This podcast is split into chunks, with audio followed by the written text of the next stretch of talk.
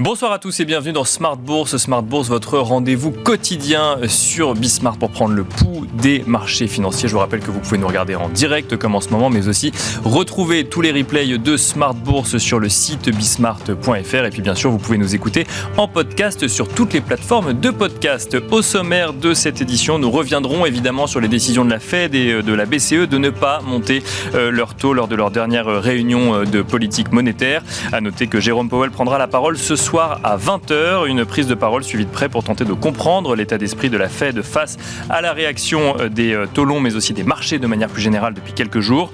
Le marché, justement, est-il trop optimiste dans ses anticipations de baisse de taux? Le pic des taux longs est-il dépassé? Les banques centrales peuvent-elles encore monter leurs taux? Ou au contraire, l'heure est-elle déjà venue d'anticiper un desserrement monétaire? Autant de questions que nous traiterons dans Smart Bourse avec nos invités. Nous reviendrons également sur la situation économique en Chine, alors que les chiffres qui proviennent du pays cette semaine montrent une déflation aujourd'hui des prix à la production qui ne faiblit pas, mais qui s'étend aussi au prix à la consommation pour le mois d'octobre. Il y a quelques jours, les chiffres du commerce extérieur, eux, montraient euh, des exportations en recul, tandis que les importations progressaient de leur côté.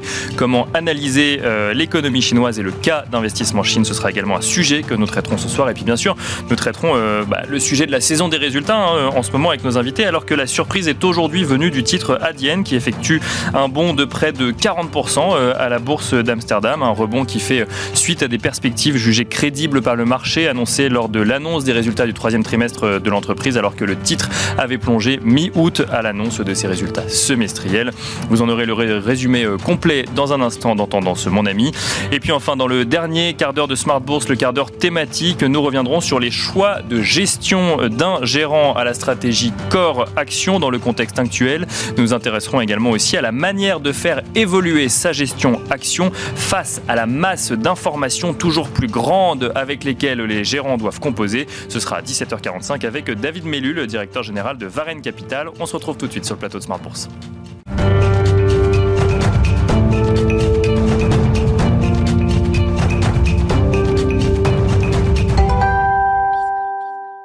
Et nous commençons comme d'habitude avec l'actualité des marchés proposée par Comme du Bois, c'est Tendance mon ami. La bourse de Paris se montre optimiste ce jeudi avec un CAC 40 qui confirme son rebond dans l'attente du discours de Jérôme Powell de ce soir. Du côté de la Chine, les prix à la production ont reculé pour le 13e mois consécutif, plombé par une consommation domestique moribonde. Du côté des valeurs, Schneider Electric bondit, son titre progresse jusqu'à plus de 7,3% aujourd'hui. L'équipementier électrique a annoncé qu'il anticipe désormais une croissance organique annuelle de son chiffre d'affaires comprise entre 7% et 10% pour la période 2023-2027. Il table également sur une marge d'EBITDA ajustée autour de 50 points de base par an en moyenne sur cette période. Veolia évolue également en hausse aujourd'hui. Son titre gagne jusqu'à 2,5% au cours de la séance. Le groupe a publié des résultats en nette progression sur les 9 derniers mois grâce à la hausse des prix et des synergies issues de son rapprochement avec Suez. Veolia confirme également ses objectifs pour 2023. De son côté, Airbus baisse ce jeudi. Son titre perd jusqu'à plus de 2,7% au cours de la séance. L'avionneur européen a publié un résultat opérationnel inférieur aux attentes au troisième trimestre en raison de charges liées à certains programmes de développement de satellites. Ailleurs en Europe, trois mois après une chute historique à la bourse d'Amsterdam, en réaction à des résultats semestriels extrêmement décevants, la société néerlandaise Adyen bondit ce jeudi. Son titre gagne jusqu'à 37% au cours de la séance. Le groupe de paiement dématérialisé a rassuré les investisseurs avec des objectifs de croissance jugés crédibles pour les trois prochaines années. Dans son sillage, Worldline bondit, son titre progresse jusqu'à 6,7% aujourd'hui à Paris. Demain, côté statistique, les investisseurs prendront connaissance de l'indice préliminaire de confiance du consommateur de l'Université du Michigan pour le mois de novembre aux États-Unis. Ils prendront également connaissance du PIB japonais pour le troisième trimestre, ainsi que des chiffres de la balance commerciale japonaise pour le mois de septembre. Voilà donc Tendance mon ami, le résumé complet de l'actualité boursière du jour proposé par Comme du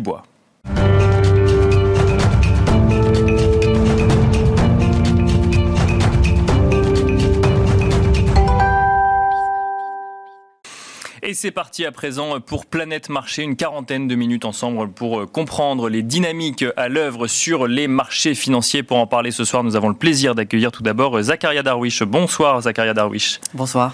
Vous êtes responsable des solutions d'investissement taux crédit chez CPRAM. À vos côtés, nous avons le plaisir d'accueillir également Sophie Chevelier. Bonsoir Sophie Chevelier. Bonsoir. Vous êtes gérante allocation d'actifs chez Dorval AM et nous avons le plaisir d'accueillir également Xavier Patrolin. Bonsoir Xavier Patrolin. Bonsoir. Vous êtes président d'Albatros Capital. On va peut-être commencer avec vous, euh, Zakaria Darwish. Beaucoup de questions sur les taux, évidemment, que ce soit les taux euh, pratiqués par les banques centrales. Certains se demandent si on est euh, sur un plateau. Le marché semble anticiper peut-être une baisse à venir dès le milieu de l'année prochaine. Et puis, il y a ces taux longs aux États-Unis que tout le monde regarde, que ce soit les investisseurs ou les banquiers centraux, avec un pic touché allez, fin octobre, ou en tout cas un pic que certains, euh, un niveau que certains anticipent être le pic touché fin octobre. Est-ce qu'on peut se dire aujourd'hui, Zakaria Darwish, que le pic des taux longs aux États-Unis est passé? Alors, le pic euh, dont vous parlez, c'est environ 5% sur, le, sur, le, sur les, taux, disons, euh, américains. Bien sûr. ce qu'on peut dire déjà, un, le constat, c'est que ça reste très volatile. C'est-à-dire qu'on est rentré dans un régime de, de volatilité des taux d'intérêt qui est assez soutenu depuis mi, euh, enfin, depuis mars 2022. Et ce, régime-là, on n'en est pas encore sorti aujourd'hui. La preuve, c'est que fin octobre, on était à 5%. Aujourd'hui, on titille les 4,5%. Bien sûr. mouvement de 50 points de base. C'est énorme. Donc, ce type de mouvement-là, on est encore dans cette dynamique-là. Donc, d'un point de vue de l'investissement, un, est-ce que le pic est, est-ce qu'on est arrivé au pic? Mais en fait, tout ce retrait a pas a été alimenté bien sûr par les anticipations de politique monétaire. Moi, ça a été le point de départ, a été quand même la communication du Trésor américain sur, sur lequel ils sont sensibles, donc euh, euh, quant à leur volume d'émissions, sur l'impact euh, qu'ils ont sur le marché. Et ça, c'est quelque chose qui a rassuré les investisseurs parce qu'on sait qu'il y a énormément de déficits à refinancer, on sait qu'il y a des émissions obligataires du Trésor à venir ça, s'est fait majoritairement, depuis qu'il y a eu le shutdown, ça s'est fait majoritairement sur la partie très courte de la courbe. Et donc là, il y a un volume d'émissions à, refinancer. Et c'est ça qui avait poussé les taux d'intérêt longs aussi haut. Aujourd'hui, on n'est plus dans cette dynamique-là et c'est ce qui explique en fait cette baisse. Donc en fait, cette partie longue de la courbe, elle est aujourd'hui drivée plus, euh, euh, elle, est, elle, est, plus influencée par la politique des émissions que par des anticipations sur, sur la, la, la, politique de la. D'accord, on, est, on est plus sur un sentiment de maîtrise finalement des, des émissions obligataires, euh, enfin de, de des, des, obligations américaines, plutôt qu'une réaction à euh, une éventuelle euh, hausse de taux de la Fed. Voilà, donc en fait c'était ça le point de base. Après, ça a été alimenté bien entendu par le fait qu'aujourd'hui on anticipe que le cycle de hausse des taux d'intérêt de, de la Fed est fini. D'accord en partie. Quand vous dites on anticipe, c'est le marché ou c'est euh, euh, vous Le marché et euh, nous chez CPRM. D'accord, vous êtes d'accord avec le marché. Voilà, tout à fait. Et donc, pourquoi Et ce qui est j'allais dire, ce qui est drôle dans cette affaire, c'est que cette, cette, cette, conviction a été est renforcée par le fait que les taux longs ont monté. Et donc ça, c'est d'un point de vue des conditions financières, ça revient en resserrement. La Fed a déjà communiqué là-dessus, dans ce sens-là. Et du coup, ils n'ont plus besoin de faire cette hausse des taux. Je rappelle que dernières dots, donc les anticipations qui sont faites par la Fed, il y avait encore une hausse de taux d'ici à la fin de l'année. Aujourd'hui, on n'en parle plus. Il y a beaucoup moins d'urgence. On sent la, euh, Fed beaucoup moins stressée sur les, perspectives d'inflation, même sur les salaires. À côté de ça, on a des chiffres macroéconomiques qui commencent à montrer de réelles faiblesses. On peut parler de la consommation, on peut parler de l'ISM manufacturé qui est au plus bas, les composantes nouvelles commandes. On voit que l'inflation, il y a une décrue de l'inflation. Donc tous ces éléments-là viennent alimenter ce narratif comme quoi eh ben, le pic des taux est, est derrière nous, ou en tout cas on n'en est pas loin. D'accord. Mais il y a plus de, il y a plus de, on ne voit plus, on va, on va dire, des taux longs partir beaucoup plus loin. Et donc, d'un point de vue investissement, c'est quelque chose qui est beaucoup plus intéressant aujourd'hui et, euh, et, ça vaut le coup d'inclure dans, dans, dans, son type d'allocation. Alors, on, verra peut-être avec euh, Sophie Chevelier, effectivement, comment prendre en compte ce, contexte. Mais juste avant, donc, euh, pas de future hausse de, taux de la Fed dans vos scénarios, et ce, malgré peut-être certains discours au quiche, encore de certains banquiers centraux, qui... alors, est-ce que c'est un exercice de communication pour maintenir un niveau de taux long à ce qu'il est aujourd'hui mais Tout à fait, tout à fait. Parce que, en gros, la Fed, on a vu certaines banques centrales qui, qui avaient, entre guillemets, fait l'erreur, si je puis me permettre le, terme, de, de, se, de se lier les mains. Par exemple, je pense à l'Australie, qui ont dit pas de hausse de taux avant 2024 on en est loin. il y a plusieurs banques centrales qui sont retrouvées dans, dans, bah, la, la, BCE, pas, de hausse de, avant fin 2022. Bien sûr, oui. Et donc on voit que la Fed veut se garder les options de pouvoir agir d'une façon ou d'une autre si besoin. Donc soit en ajustant les niveaux de taux, soit en agissant sur, sur d'autres leviers. Mais en tout cas, ça fait partie, la communication est un outil de politique monétaire et ça fait partie des options qui doivent s'ouvrir. Il y a aussi une diversité, il y a une divergence aussi de, de, points de vue au sein du, du board de la Fed. Et, euh, et, en général, ce sont les plus hauts quiches qui sont en train de dire que potentiellement, il y a encore une, hausse de taux. Le débat, euh, au moins en point de vue, va se déplacer maintenant sur jusqu'à quand on maintient ce niveau de taux d'intérêt. Et c'est là où il y a beaucoup de divergences euh, qui sont liées à la, à la vision qu'on a de l'économie américaine dans les mois à venir. Alors, avant d'ouvrir cette question, peut-être euh, euh, votre point de vue également, Sophie Chevelier, sur le, contexte actuel. Est-ce qu'on a effectivement dépassé ce pic de taux long, que ce soit sur le 10 ans ou le, ou le 30 ans américain? Est-ce que vous êtes en phase? Est-ce que vous sentez remonter du marché aujourd'hui sur la politique monétaire de la Fed, encore une fois? En fait, le, donc on a toujours, hein, euh, vous le disiez très bien, encore une extrême volatilité sur le secteur des taux, bien plus que ce à quoi on était naturellement habitué. Bien sûr. Pour autant, euh, ce, qui, ce qui a été euh, saillant dans les dernières semaines, c'est que la correction obligataire sur la partie longue de la courbe aux États-Unis a ramené les taux à des niveaux qui sont euh, attractifs en termes de valorisation, ce qui n'était pas arrivé depuis très très très très très longtemps. Alors de quoi on parle? On parle d'un taux réel américain, donc euh, d'un taux euh, hors inflation, de 2,5%.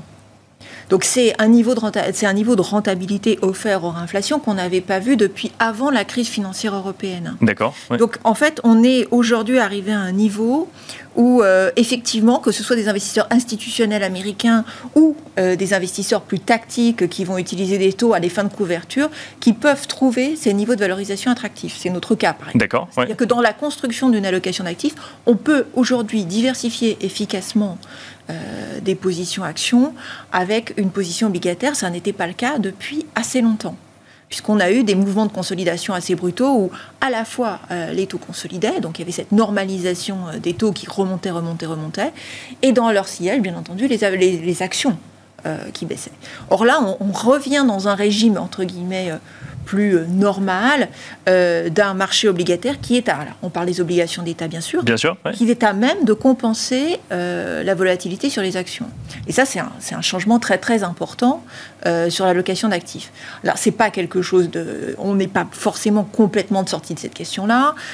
il y a des interrogations qui restent. On a vu les tensions sur le pétrole peuvent encore fragiliser cet équilibre entre actions et obligations. Euh, la semaine prochaine, on aura les publications euh, de l'inflation aux États-Unis. On n'est pas non plus encore à l'abri d'un chiffre qui pourrait un peu décevoir. Donc il y a encore des facteurs de volatilité. Mais disons que si on se concentre sur la valo, qui était le problème des obligues, le problème numéro un, les obligues étaient chères, très chères, euh, on n'a plus aujourd'hui un vrai problème de valo sur les obligues. Donc elles peuvent commencer, entre guillemets, à être un petit peu moins volatiles et donc à, euh, retrouver euh, leur place euh, dans une allocation d'actifs. Un mot peut-être sur la stratégie Banque centrale. Vous adhérez aussi à, l'idée que la dernière hausse de taux de la Fed est derrière nous à présent? Ils veulent se garder effectivement cette, cette latitude. On a vu l'extrême résilience de l'économie américaine. Alors c'est vrai que les tout derniers chiffres, vous parliez de l'ISM manufacturier, effectivement, qui a, qui a fait un point bas, euh, le taux de chômage qui commence à remonter un peu, hein, on a atteint 3,9%, alors on reste sur des niveaux très faibles, mais on a quand même pris par rapport au point bas 0,5% euh, de taux de chômage additionnel. Donc il y a euh, des signaux de ralentissement, d'atterrissage, plus finalement une désinflation assez forte, hein. donc des chiffres des chiffres de désinflation qui sont assez forts. Donc oui, on peut, il y a une conjonction d'éléments qui amène la Fed effectivement à pouvoir poser euh, le stylo en disant effectivement là, il est possible que euh, ce qu'on ait fait euh, soit suffisant, mais garde cette option quand même ouverte au cas où il y a un petit moment de réaccélération. Xavier Patrolin, bah, même question avant d'ouvrir le débat de va-t-on voir des, baisses de taux des banques centrales ou en tout cas de la Fed en, en 2024 Mais avant ça, est-ce qu'on a passé le pic des taux longs Première question. Et quel, est votre sentiment un petit peu sur, sur cet obligataire américain? Ah, euh, il, y a deux, il y a deux notions. Il y a les taux longs nominaux et les taux euh, longs réels. Et, on peut avoir une divergence entre l'évolution des taux longs euh, nominaux et l'évolution des taux longs réels. Alors évidemment, si on prend les, indexés à inflation, l'anticipation d'inflation va peu bouger. Moi, j'ai tendance quand même à regarder d'assez près la core inflation, c'est-à-dire l'inflation core, mois après mois, et de calculer un taux réel là-dessus. C'est très discutable, mais ça permet quand même d'avoir l'emprise des taux réels sur, sur l'économie. Et à mon avis, c'est quelque chose que suivent de près les banquiers centraux, euh, aussi bien en taux court euh, réel qu'en taux long réel. Bon, j'ai pas grand-chose à rajouter sur ce qui a été dit. Ce qui est important quand même de, de, de noter, c'est la volatilité de la courbe des taux américaine sur sa partie longue, qui est quand même très exceptionnelle, qui rappelle euh, fait une comparaison très étonnante, qui rappelle globalement la volatilité de la courbe des taux anglaise il y a à peu près 12 euh, mois avec l'épisode Listros. C'est-à-dire qu'on a des, des taux longs américains du 5 euh, ans jusqu'aux 30 ans qui se comportent comme des actions. D'accord. Donc là-dessus, j'aurais une petite divergence avec vous sur la, la couverture en termes de volatilité euh, des obligations par rapport aux actions. Là, il y a quelque chose qui se passe. Alors, première réponse, première première argumentaire qu'on va mobiliser, c'est dire qu'il y avait beaucoup de shorts sur la partie obligataire et que les shorts des boucles et que ça, génère une volatilité.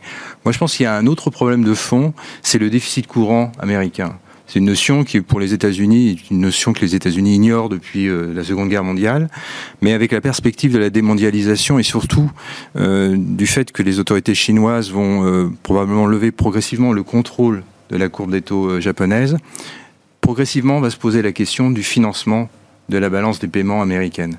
Alors c'est une balance des paiements qui est déficitaire à pas loin de 5 points de PIB. Et c'est énorme.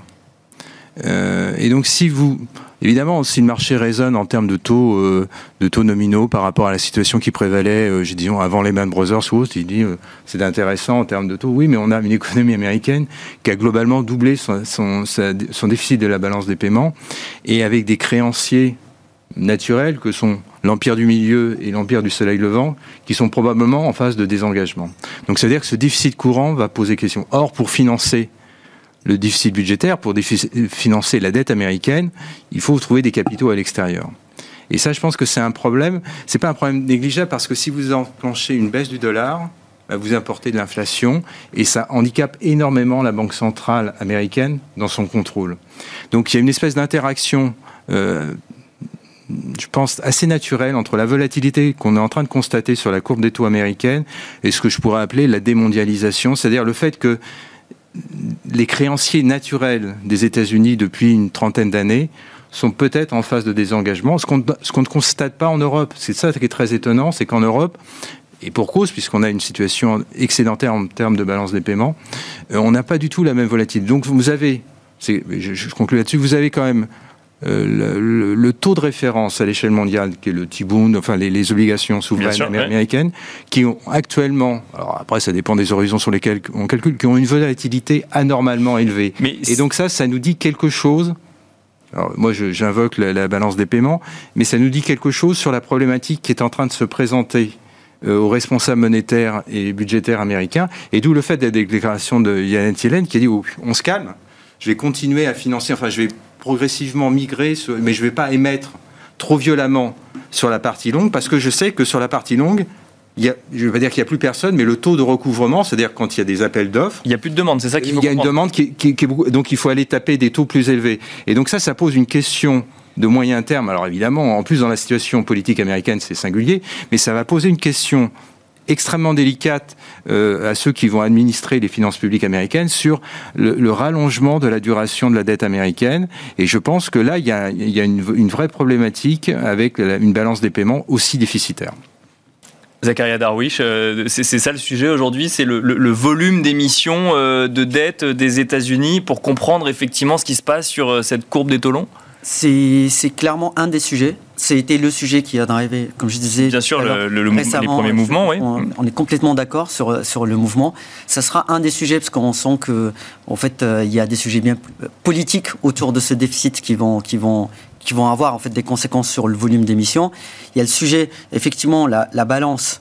Euh, la balance américaine est négative. La balance américaine est négative sur le compte courant, mais principalement vis-à-vis -vis de la Chine qui a une, qui a une balance sur la, le compte de capital qui est positive. C'est-à-dire que la Chine est nette acheteuse de titres, de titres américains. Et ce fonctionnement-là, il date depuis depuis, le, depuis avant les années 90. Je ne saurais pas dire avant, de combien avant. Euh, et en fait, cet équilibre a toujours marché. Donc, même à aujourd'hui, il est toujours là. Mais on voit que les tensions avec la Chine font que cet équilibre est de plus en plus remis en cause. D'une part, sur le financement par la Chine de, déficit américain, et d'autre part par l'importation, euh, euh, par, le niveau de commerce qui existe entre les États-Unis et les Chinois. Donc en fait, c'est un, un sujet euh, primordial, on va dire, sur, sur la partie dynamique de, de, la courbe. Mais il va y avoir aussi le sujet de la croissance, de la croissance américaine, qui va, les anticipations de croissance américaine, qui vont faire que finalement, ce qu'on achète ou on n'achète pas, on s'engage, on s'engage pas sur ce taux de rendement. Est-ce que 2,5% de taux réel est-ce que c'est intéressant ou pas? Sur le papier, ça allait clairement par rapport, si on compare par rapport à, la, à, la, croissance potentielle américaine. Encore faut-il avoir des acheteurs C'est ça la question. Ça, c'est un sujet qui, qui se retrouve aux États-Unis qu'en Europe. C'est-à-dire qu'en Europe, on a le même sujet aujourd'hui. Aujourd'hui, vous pouvez vous faire un panier de créances euh, obligataires, on va dire peu risquées, partie investment grade, à 5-6 ans, à 4 4 ou 4,5% de rendement. Donc, sauf si vous pensez que l'inflation va être complètement délirante dans les prochaines années, c'est quelque chose que vous achetez. Mais finalement, en fait, beaucoup d'investisseurs sont déjà chargés en duration.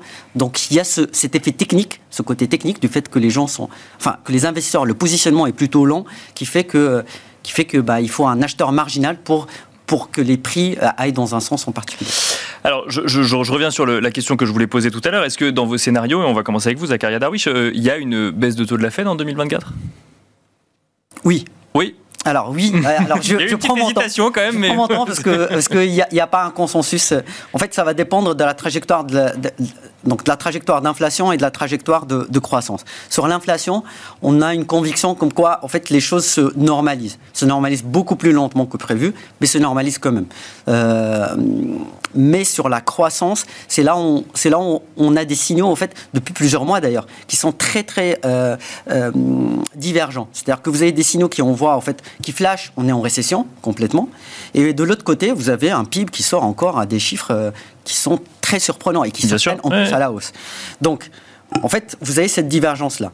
Le problème avec la Fed, c'est que, c'est que, en fait, quand la Fed fait une action, en général, on dit que l'effet sur l'économie va se produire 12 à 18 mois. Donc il faut être un peu dans l'anticipation. C'est-à-dire qu'aujourd'hui, le taux de la Fed, il n'est pas il est, pas, euh, il est à un niveau restrictif, il n'est pas à un niveau neutre. Donc en fait, il n'y a pas forcément une baisse des taux de la Fed avec un cycle très long d'assouplissement de, de, monétaire. Il va y avoir déjà une première étape de revenir d'un territoire restrictif vers un territoire neutre. Il y a zéro impact sur la croissance et sur l'inflation. Et donc ce premier pas-là, on peut s'attendre, enfin, tous les facteurs disent aujourd'hui, avec cette inflation qui se normalise, avec de plus en plus de signaux euh, de faiblesse dans la croissance, en tout cas de ralentissement, on ne parle pas de récession euh, pour l'instant, eh bien en fait, tout pousserait la Fed à revenir vers ce territoire neutre dans l'année à venir, avec des impacts qui vont en fait s'étaler sur euh, plusieurs trimestres. Sophie Chevalier, c'est ce que vous avez dans vos scénarios également d'investissement? Je pense qu'il n'y a pas un scénario en réalité. On reste quand même encore. Aujourd'hui, si on, si on se concentre sur l'idée d'un. Un scénario central, entre guillemets, serait l'idée qu'on a euh, un atterrissage relativement contrôlé de l'économie américaine. C'est ce qu'on a vu jusqu'à maintenant, c'est-à-dire une désinflation qui ne fait pas monter significativement le taux de chômage. Donc, euh, et ça, c'est déjà euh, assez inédit en soi. Mais disons qu'en fait, on a, une, on a un atterrissage doux ce qui veut dire qu'il va y avoir là un soft patch au Q4, mais que globalement, ça se passe plutôt pas trop mal. Mais ça, oui, parce qu'on on lit quand même, alors c'est peut-être, euh, après ça dépend des scénarios, mais on lit effectivement qu'il y a ce sujet de remboursement des mm. prêts étudiants depuis octobre, que euh, la, consommation, enfin pardon, la, croissance américaine a été portée par une consommation des ménages portée par l'épargne qu'ils avaient et qu'il y a moins d'épargne. Est-ce que ça, c'est euh, de nature à peut-être se dire qu'au T4 ou T1 2024, ce sera plus compliqué à faire atterrir la demande, pas nécessairement à écrouler la demande. On a un taux de chômage incroyablement faible, un taux de participation qui est remonté. On est quand même dans une économie qui, qui va plutôt bien.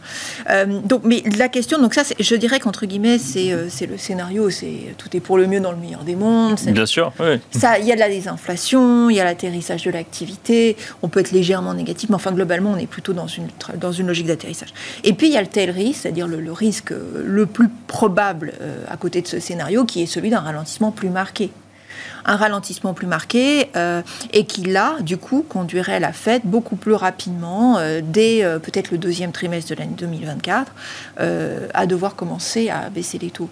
Et c'est aujourd'hui presque impossible à dire. Et je pense que la Fed est vraiment dans cette configuration-là. En revanche, Et est-ce Le- que le le marché a une influence dessus?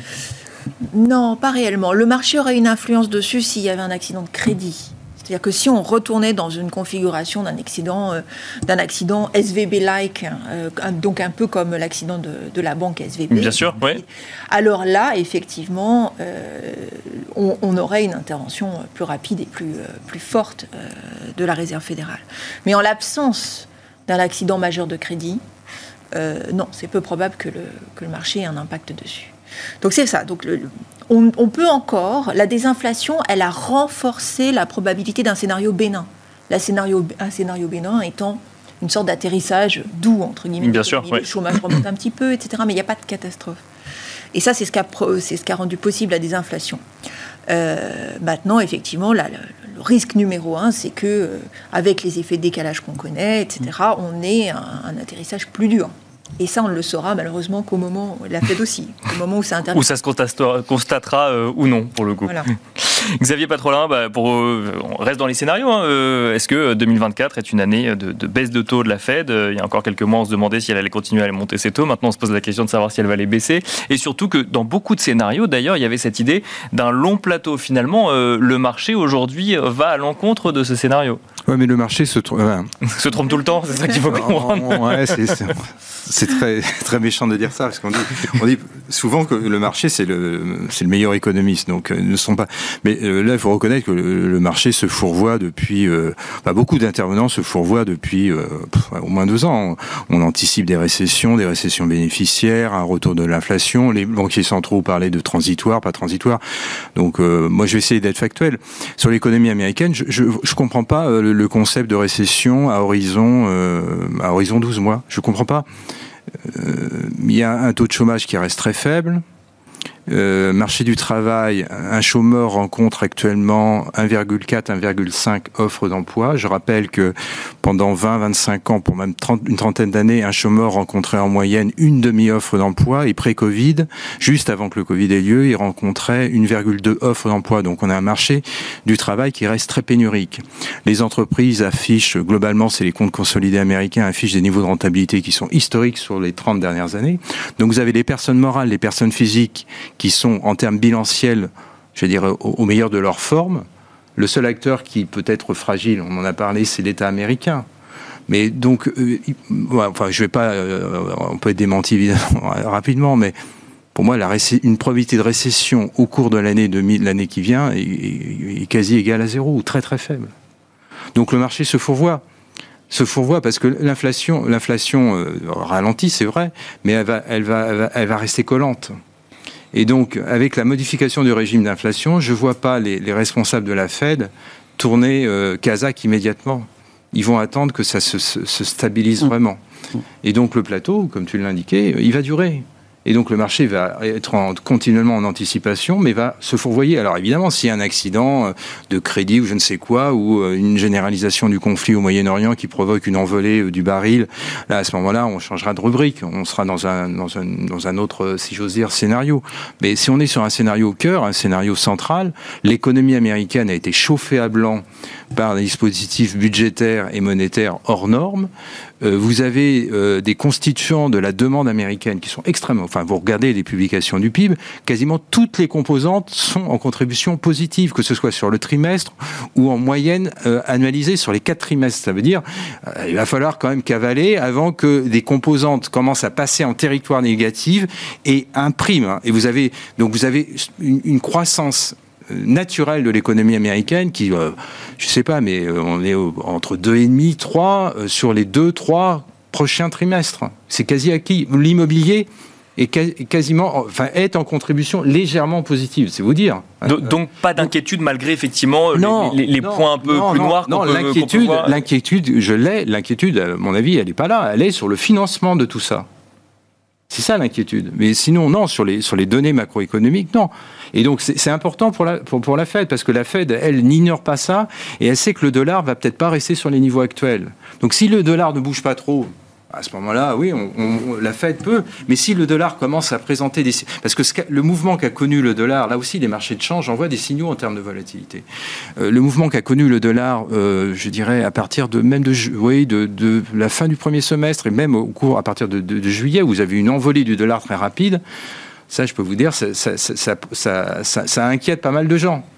Donc, euh, c'est ça qu'il faut suivre. Si le dollar se stabilise sur les niveaux actuels, ça va très bien. S'il mm enclenche une phase baissière pour toute une série de, de défiances, à ce moment-là, ça va contraindre la, Fed parce que baisse du dollar veut dire inflation importée. Hein, vous avez de la déflation, en, vous avez de l'inflation en, Chine. en Chine, mais vous pouvez avoir de l'inflation importée, euh, puisque ce qui a permis de contrôler l'inflation d'une certaine façon aux États-Unis, au-delà de, c'est un dollar relativement élevé. Si le dollar commence à fléchir, ça peut avoir. Donc on peut très bien être dans une phase d'un plateau avec des oscillations. Le marché, à chaque coup qu'il va voir l'inflation baisser, il va dire ah, super. Et non, pas du tout, parce que bon, on pourrait avoir des ressucés. Donc euh, non, je pense que l'année 2024, au mieux, on va avoir une phase de stabilisation et on peut anticiper des baisses de taux à partir de 2025 ou alors toute fin 2024, pourquoi pas. Mais euh, là, avec les dynamiques, euh, les dynamiques, on voit du marché du travail. Non, mais on prend même l'argumentaire de Jérôme Powell. Jérôme Powell à la dernière conférence, il a dit, enfin, c'était pas, c'est pas rien. Hein. Il a dit, je me suis, on s'est trompé. On, on s'est peut-être trompé sur l'état de santé des acteurs économiques. Ça va trop bien on s'est peut-être trompé sur le marché du, travail. Il est incroyablement structurellement fort. C'est Jérôme Powell, il, a, des économistes derrière son dos. Hein. Donc ça veut dire quand même qu'ils observent une dynamique qui est quand même très singulière. C'est quelque chose qui relève du structurel et pas du conjoncturel. Zachary Darwish, vous voulez euh, compléter ou euh, euh, oui. alors sur le pricing de marché, le fait qu'il y ait des anticipations de baisse des taux, en fait il y a deux façons de le lire. C'est que soit en fait, euh, le, soit le pricing, il, montre ce que les acteurs de marché voient, mais en fait aussi, il y a une partie non négligeable de couverture. C'est-à-dire vous achetez un actif euh, risqué, action ou autre, et en fait vous achetez, vous positionnez là-dessus en disant si mon actif risqué euh, souffre, eh c'est un scénario dans lequel en fait la Fed c'est peut-être un scénario de récession inattendue. C'est là le scénario où la Fed baisserait ses taux d'intérêt plus, plus, rapidement. Et ça, ça influence cette, cette, dynamique de couverture, elle influence quand même pas mal ce qu'on peut lire dans, le marché. Donc ça, c'est un point à prendre en compte. Et euh, je, rejoins, je rejoins Xavier sur, sur la partie croissance. Non, on ne voit pas de récession en fait aux États-Unis. Ce qu'on voit, c'est un ralentissement, une reconvergence vers, vers la moyenne de long terme. Après, effectivement, elle nous a surpris et continue de nous surprendre sur les chiffres du PIB. Ce que je dis, c'est qu'il y a d'autres d'autres éléments qui montrent des, signes de fragilité. Et ce sont ces éléments-là qui peuvent justifier une action de la Fed, entre guillemets, préemptive pour ne pas, venir appuyer encore plus euh, sur la croissance économique. Et effectivement, je suis d'accord sur le fait que on parle plutôt du deuxième semestre et pas du premier semestre là-dessus. On va parler stratégie marché dans un instant. Juste avant, bah, on va peut-être continuer avec vous, euh, Zachary Darwish. J'avais envie de réagir un petit peu quand même sur la situation de la BCE. On a beaucoup parlé des États-Unis, on a beaucoup parlé de la Fed. On a euh, le gouverneur de la Banque de France qui s'est exprimé et qui a exprimé euh, que les taux directeurs euh, en Union, en Europe n'allaient plus progresser, sauf choc, sauf surprise. Est-ce que là, au moins, la situation est claire On sait qu'il y aura plus de hausse de taux C'est facile de, c'est facile de le dire. Si on a, si on n'a pas besoin de monter les taux, on ne les montera pas. Oui, c'est ça. Finalement, c'est une tautologie. Mais euh, effectivement, en fait, la, la situation en Europe est complexe dans le sens où en fait l'impact de l'énergie est beaucoup plus élevé. Donc on ne sait pas en fait. la vérité c'est qu'on ne sait pas cet hiver. on, va. On a eu en fait des chiffres d'inflation qui, qui, sont très très encourageants. Mais dans ces chiffres d'inflation, on a une contribution négative de l'énergie qui est énorme. En fait, le pic de l'énergie qu'on a eu, c'était l'année dernière, en octobre. Bien sûr. Donc là, la contribution, elle a été, euh, c'est la plus haute qu'on ait depuis que la, depuis qu'on a des statistiques de zone euro. Donc en fait, c'est super, c'est très bien parce que ça donne un signe positif sur l'inflation, mais cette contribution négative, elle va venir, euh, elle va disparaître à fur et à mesure dans les prochains mois.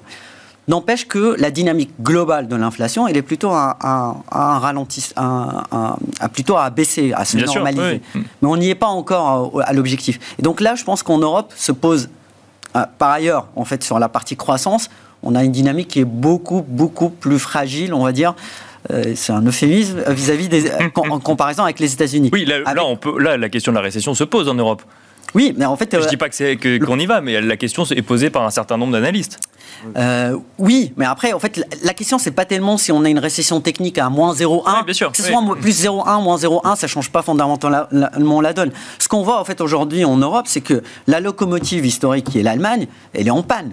Elle est en panne, il n'y a rien. En fait, euh, en termes de croissance du PIB, et ça, ça dure depuis très longtemps. Bien en sûr, particulier le secteur manufacturier. Et le fait qu'il y a un ralentissement en Chine ne va pas arranger l'affaire. On voit que les pays du Sud ont une croissance qui est plutôt positive et qui continue en fait de tirer, la, tirer, la, euh, tirer globalement la zone.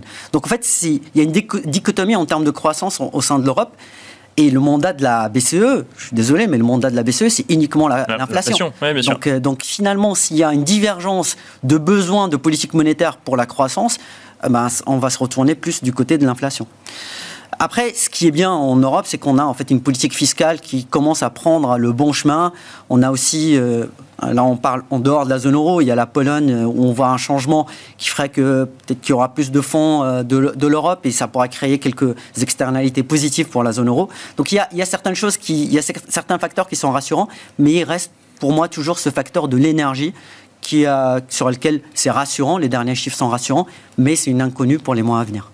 Sophie Chevelier, on a beaucoup parlé Banque Centrale, on a beaucoup parlé euh, macro. Si on rentre un petit peu dans la stratégie euh, marché sur le temps qui nous reste, euh, à la lumière peut-être aussi des publications d'entreprises, d'une saison de résultats, dont on a du mal d'ailleurs à avoir une, opinion générale. On a l'impression que ça se fait au cas par cas. J'ai même du mal à comprendre si on pourrait regarder par secteur d'activité. Je ne sais pas si vous, vous le faites, mais alors comment est-ce que, quelle stratégie aujourd'hui à la lumière de ces, de ces, de ces actualités micro pour le coup?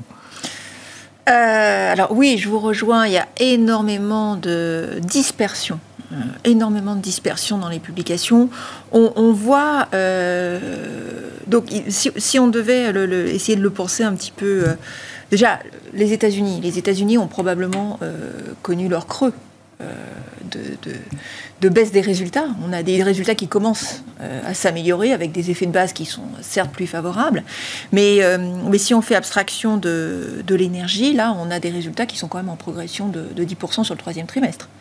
Donc euh, on a des résultats qui sont plutôt bons aux États-Unis, euh, avec des segments d'activité qui sont en meilleure santé que, d'autres, bien entendu.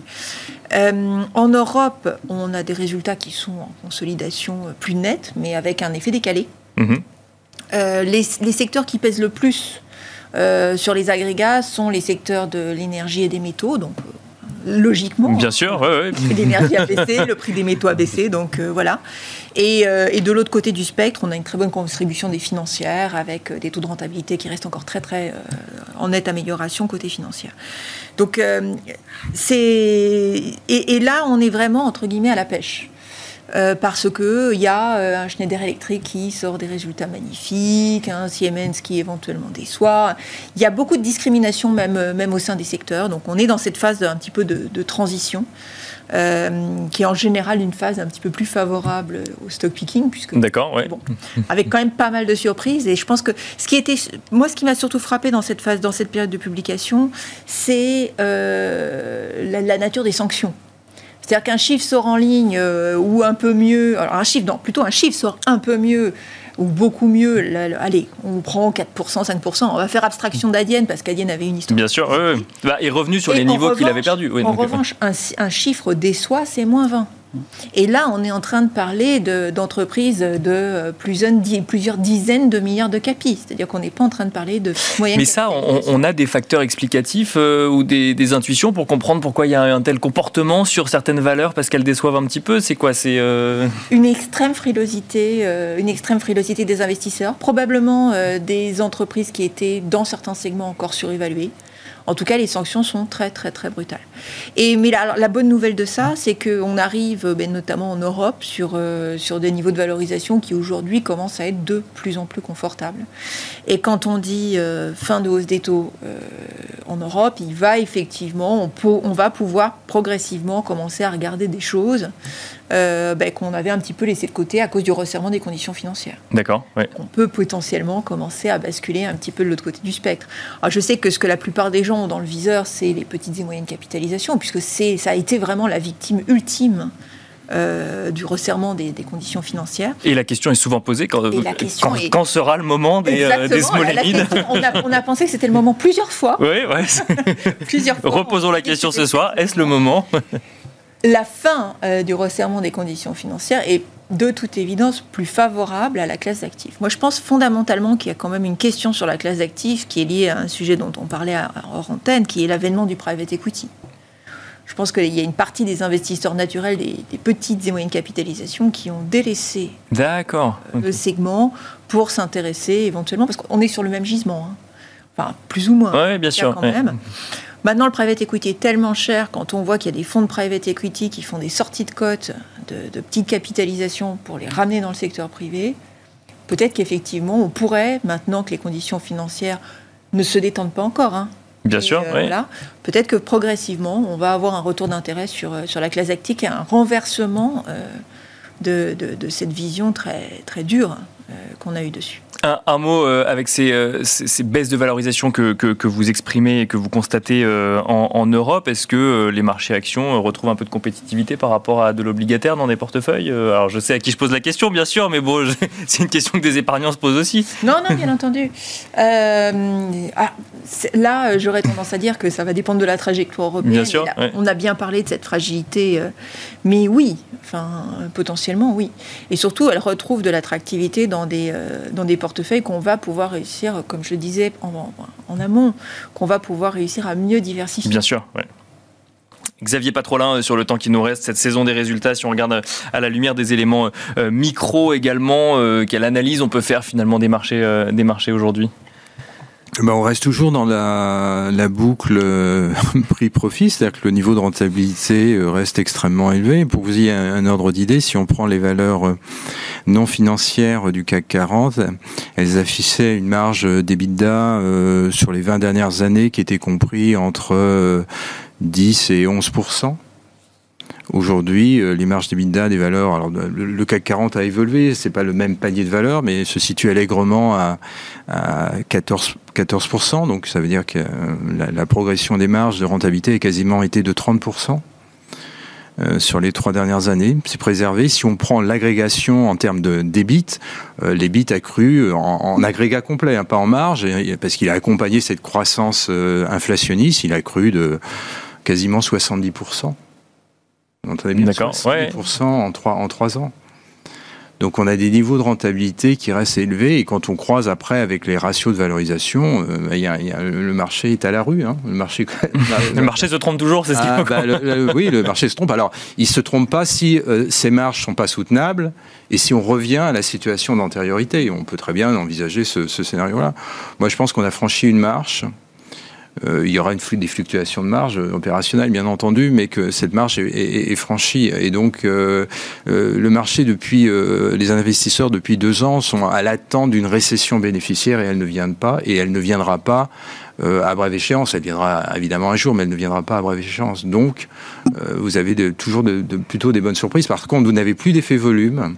C'est-à-dire que si on regardait les croissances bénéficiaires, elles se décomposaient comme un effet volume et un effet marge. Vous avez des effets marge qui restent stabilisés, mais des effets volume qui s'atténuent. Et je pense que les sanctions sur un certain nombre de titres sont essentiellement dues à ça. C'est-à-dire que le marché a, eu du mal à traiter la séquence Covid. C'est-à-dire que le, Covid a généré des bulles de comportement, notamment en termes de consommation, d'investissement sur les biens manufacturés dans un premier temps, puis dans un deuxième temps sur les services, sur la consommation cyclique et non cyclique.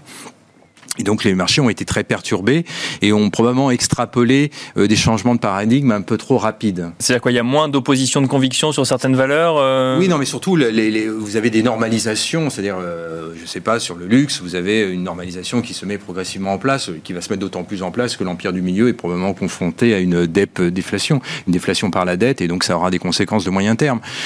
donc vous avez des, des, marges qui peuvent éventuellement se stabiliser, mais des effets volumes qui peuvent être plus aléatoires, moins, moins fort. Et donc, bah, à ce moment-là, vous, vous rajoutez, euh, vous voyez, ça, a des impacts en termes de, en termes de, valorisation.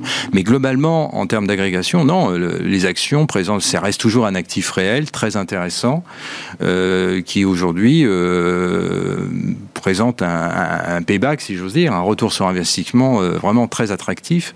Et donc il y a toute une série de, de, sociétés qui ont été un peu sanctionnées parce qu'elles ont géré cette phase de transition post-Covid, mais qui aujourd'hui présentent des valorisations très attractives à horizon 12-18 mois et sans grand risque, parce que, alors évidemment, je, prends comme axiome de départ, si j'ose dire, qu'il n'y aura pas de, récession. Bien sûr, en Europe, c'est pas une récession, c'est une stagnation. Et n'oubliez jamais qu'en Europe, vous allez avoir des hausses de salaire qui, à un moment, vont stimuler la demande interne au cours de l'année euh, prochaine, et donc ça devrait euh, avoir un effet favorable. Donc globalement, non, on a des, perspectives bénéficiaires. Il n'y a pas de chute des bénéfices. Les bénéfices restent à un niveau élevé, les marges restent à un niveau élevé, euh, et ça, c'est plutôt des bonnes nouvelles de moyen terme. Et donc, vous avez toujours la même séquence depuis 5-6 euh, trimestres. Le marché a peur au moment des publications. Il y a toute une série de raisons. Et ensuite, il baisse, il, baisse, il y a des warnings. Et puis, à la sortie des publications, le marché reprend euh, et, là, on a une séquence qui est quasi analogue, dans un contexte différent, mais quasi analogue euh, à l'année dernière, même séquence. Le marché avait warné entre septembre et début octobre et avait commencé à se reprendre à partir des publications du, troisième trimestre. Et on assiste exactement à ce phénomène-là. Merci, merci à tous les trois. Merci euh, Xavier Patrolin, président d'Albatros Capital. Merci euh, Sophie Chevelier, gérante allocation d'actifs chez Dorval AM. Merci Zacharia Darwish, responsable des solutions d'investissement taux crédit chez CPRAM. Merci à vous de nous avoir suivis. On se retrouve tout de suite dans le dernier quart d'heure de Smart Bourse.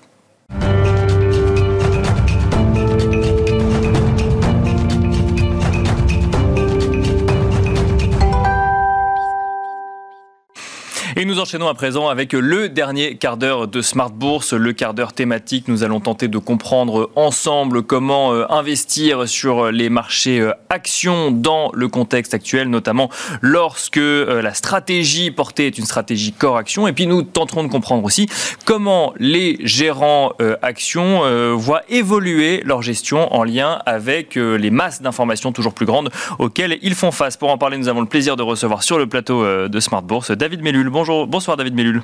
bonsoir Nicolas. Euh, vous êtes directeur général de Varenne Capital. Alors Varenne Capital, c'est une gestion qui repose sur quatre moteurs, long action, short action, situation spéciale et couverture macro. On n'utilise pas forcément les quatre en fonction des contextes de marché, dans le contexte dans lequel on est euh, actuellement. Sur quoi repose aujourd'hui euh, votre stratégie de gestion? Alors, on va, je vais revenir pour être un peu plus précis. Les quatre moteurs sont constamment activés. Il y a des moments en réalité où l'environnement est un peu moins propice pour certains, pour certains moteurs. Euh, on avait connu par exemple au cours des dix dernières années un environnement qui était extrêmement favorable en termes de conditions de financement et d'accès à la liquidité. Le moteur short a été temporairement euh, éteint ces, ces, ces, dernières années. dans le contexte actuel, avec un environnement de hausse de taux où on manque un petit peu de visibilité tout ce qui est euh, opération de fusion ou acquisition est un petit peu à l'arrêt. On voit un ralentissement depuis euh, un an et demi. Donc c'est vrai que le moteur de situation spéciale a un peu moins d'opportunités à les détecter. Donc si on revient euh, au contexte actuel, c'est vrai que c'est surtout le moteur long action hein, qui porte la performance de la gamme en 2023. Alors on est ravi de pouvoir l'annoncer parce que 22 était une année qui était un petit peu plus compliquée. Et, Donc là maintenant, à nouveau, on retrouve une configuration qui est plus en ligne avec ce qu'on a connu depuis maintenant 20 ans qu'on a créé la société.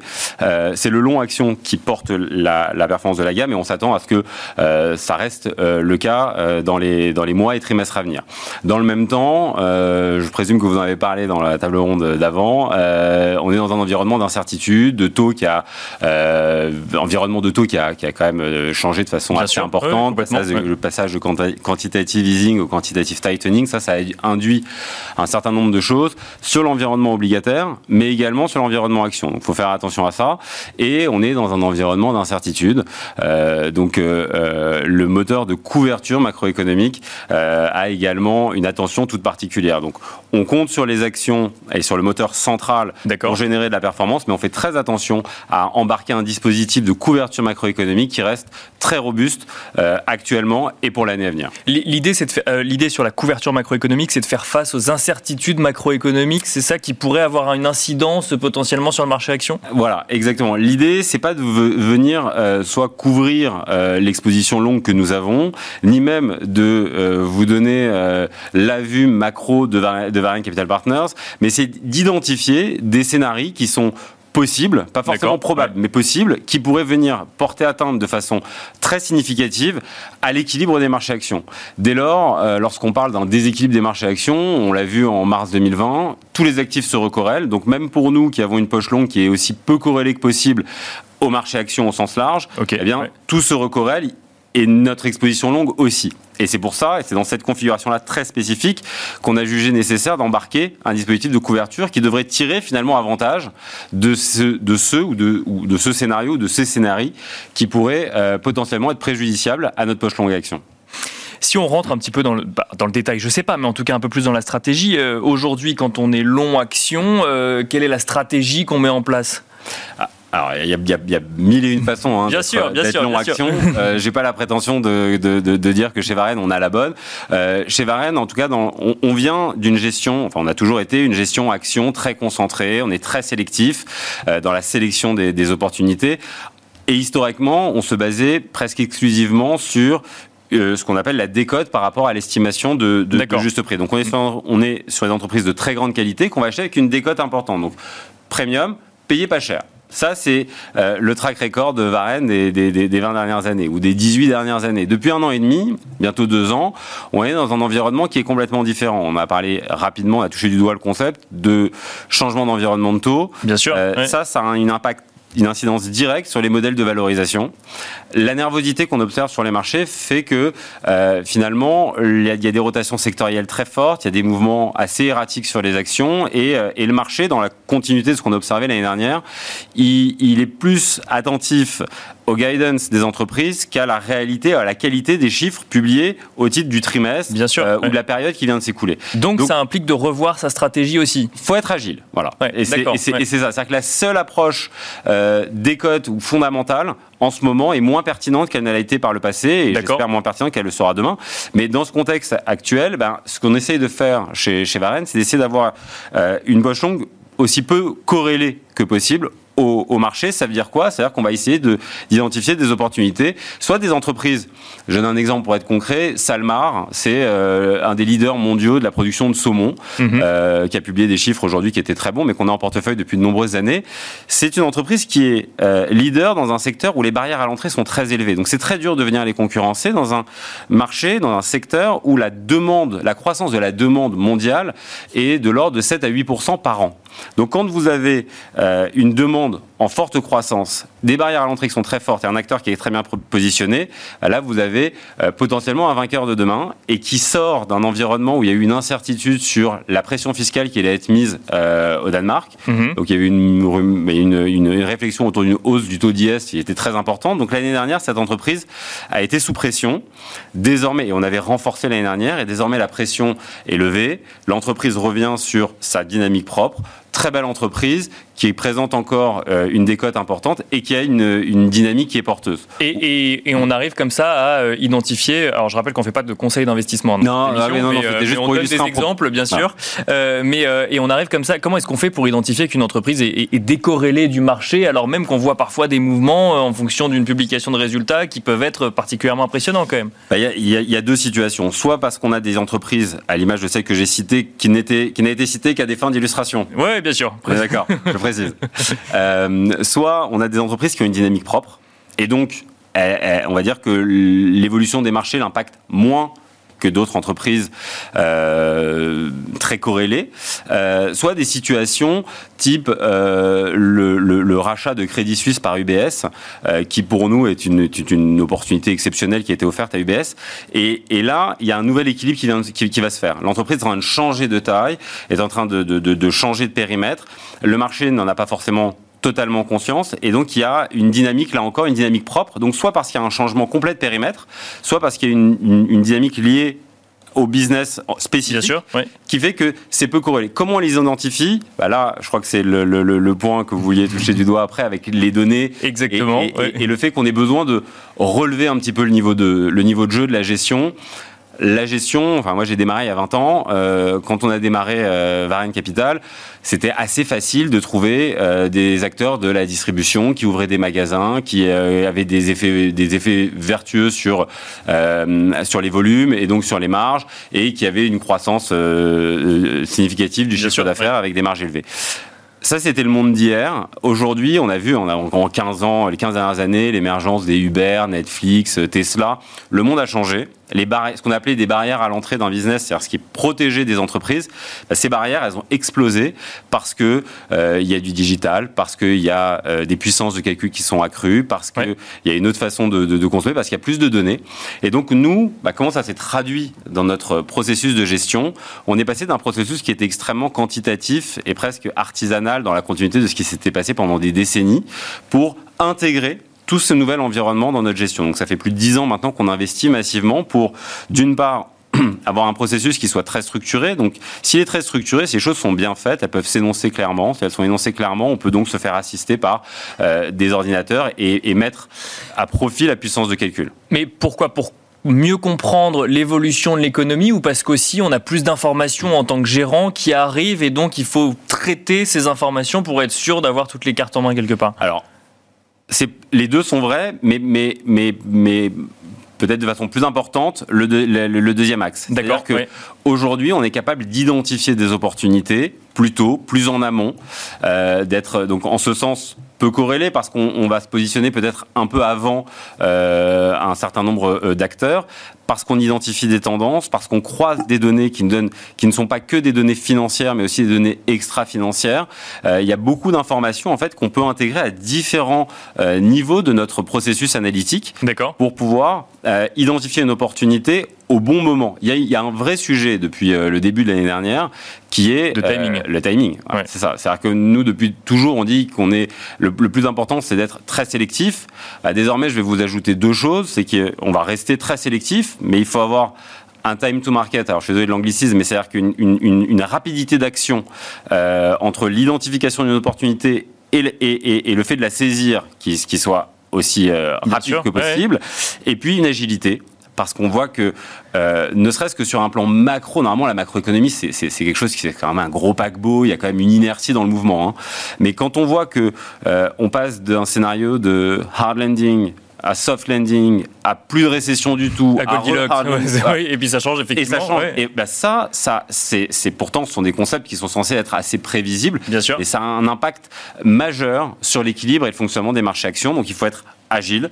Et les opportunités ne durent pas longtemps. Faut, faut être réactif. Et évidemment, faut être sélectif parce qu'on est dans un environnement qui, est, euh, qui, est, qui, est, qui reste complexe. David Mellul, on parle de masse de données, on parle d'usage de, la technologie pour les traiter. Vous me voyez venir. Est-ce qu'on parle aujourd'hui d'intelligence artificielle euh, dans une stratégie de gestion? C'est trop tôt C'est une boîte de Pandore C'est un outil que les gérants devront avoir demain C'est un peu tout ça à la fois C'est un peu tout ça à la fois. Je pense que c'est peut-être un petit peu trop tôt pour parler d'intelligence artificielle, en ce sens que c'est pas demain que euh, ChatGPT va battre euh, un gérant euh, actif, va dire qui, qui, qui, est légitime dans, dans cette activité. en revanche revanche, en revanche, tout ce qui va être machine learning euh, peut euh, aujourd'hui être, enfin doit être intégré Bien dans sûr, process de gestion.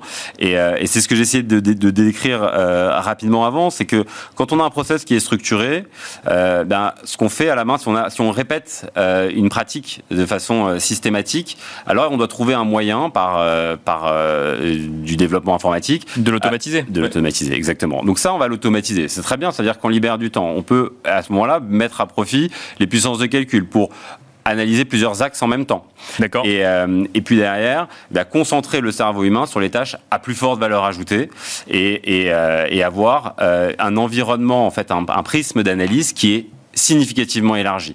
On a beaucoup parlé d'alternatives data. Alors pour ceux qui ne sont pas familiers, on avait, je crois qu'on en avait parlé il y a deux ans quand on, on parlait de, de, de la surveillance ou la mesure du taux d'occupation des parkings euh, sur les, dans les supermarchés pour avoir une idée de la fréquentation. Ça, c'est de l'alternative data. Ça vous donne pas une information en tant que telle, mais ça vous donne des indications. Toute cette matière un peu, un peu, euh, un peu abstraite, si on l'utilise euh, à dessein au bon moment dans le process, ça peut venir renforcer une conviction ou alors, si vous avez une entreprise de très bonne qualité, vous donner aussi une indication sur le moment où, quand on crée des indicateurs finalement en fonction des données qui ont été euh, qui ont été retraitées. Rester sur une entreprise de très grande qualité, mais après avoir essayé d'avoir raison sur le timing, sans essayer de timer le marché, parce que ça c'est un jeu, c'est un sport. Euh, je crois que c'est un sport national, mais que nous on n'essaie pas de, on pas de faire. Mais avoir une indication sur le moment où il faut sortir, où il faut rentrer sur, une, sur une opportunité parce que les données disponibles, mises à disposition aujourd'hui de, du plus grand nombre, hein, bien, bien utilisées, peuvent être vraiment source de création de valeur. Merci beaucoup David Mellul de nous avoir accompagnés dans le dernier quart d'heure de Smart Bourse. Je rappelle que vous êtes directeur général de Varine Capital. Merci beaucoup. Merci Nicolas. Merci à vous de nous avoir suivis. On se retrouve très vite sur Bismart.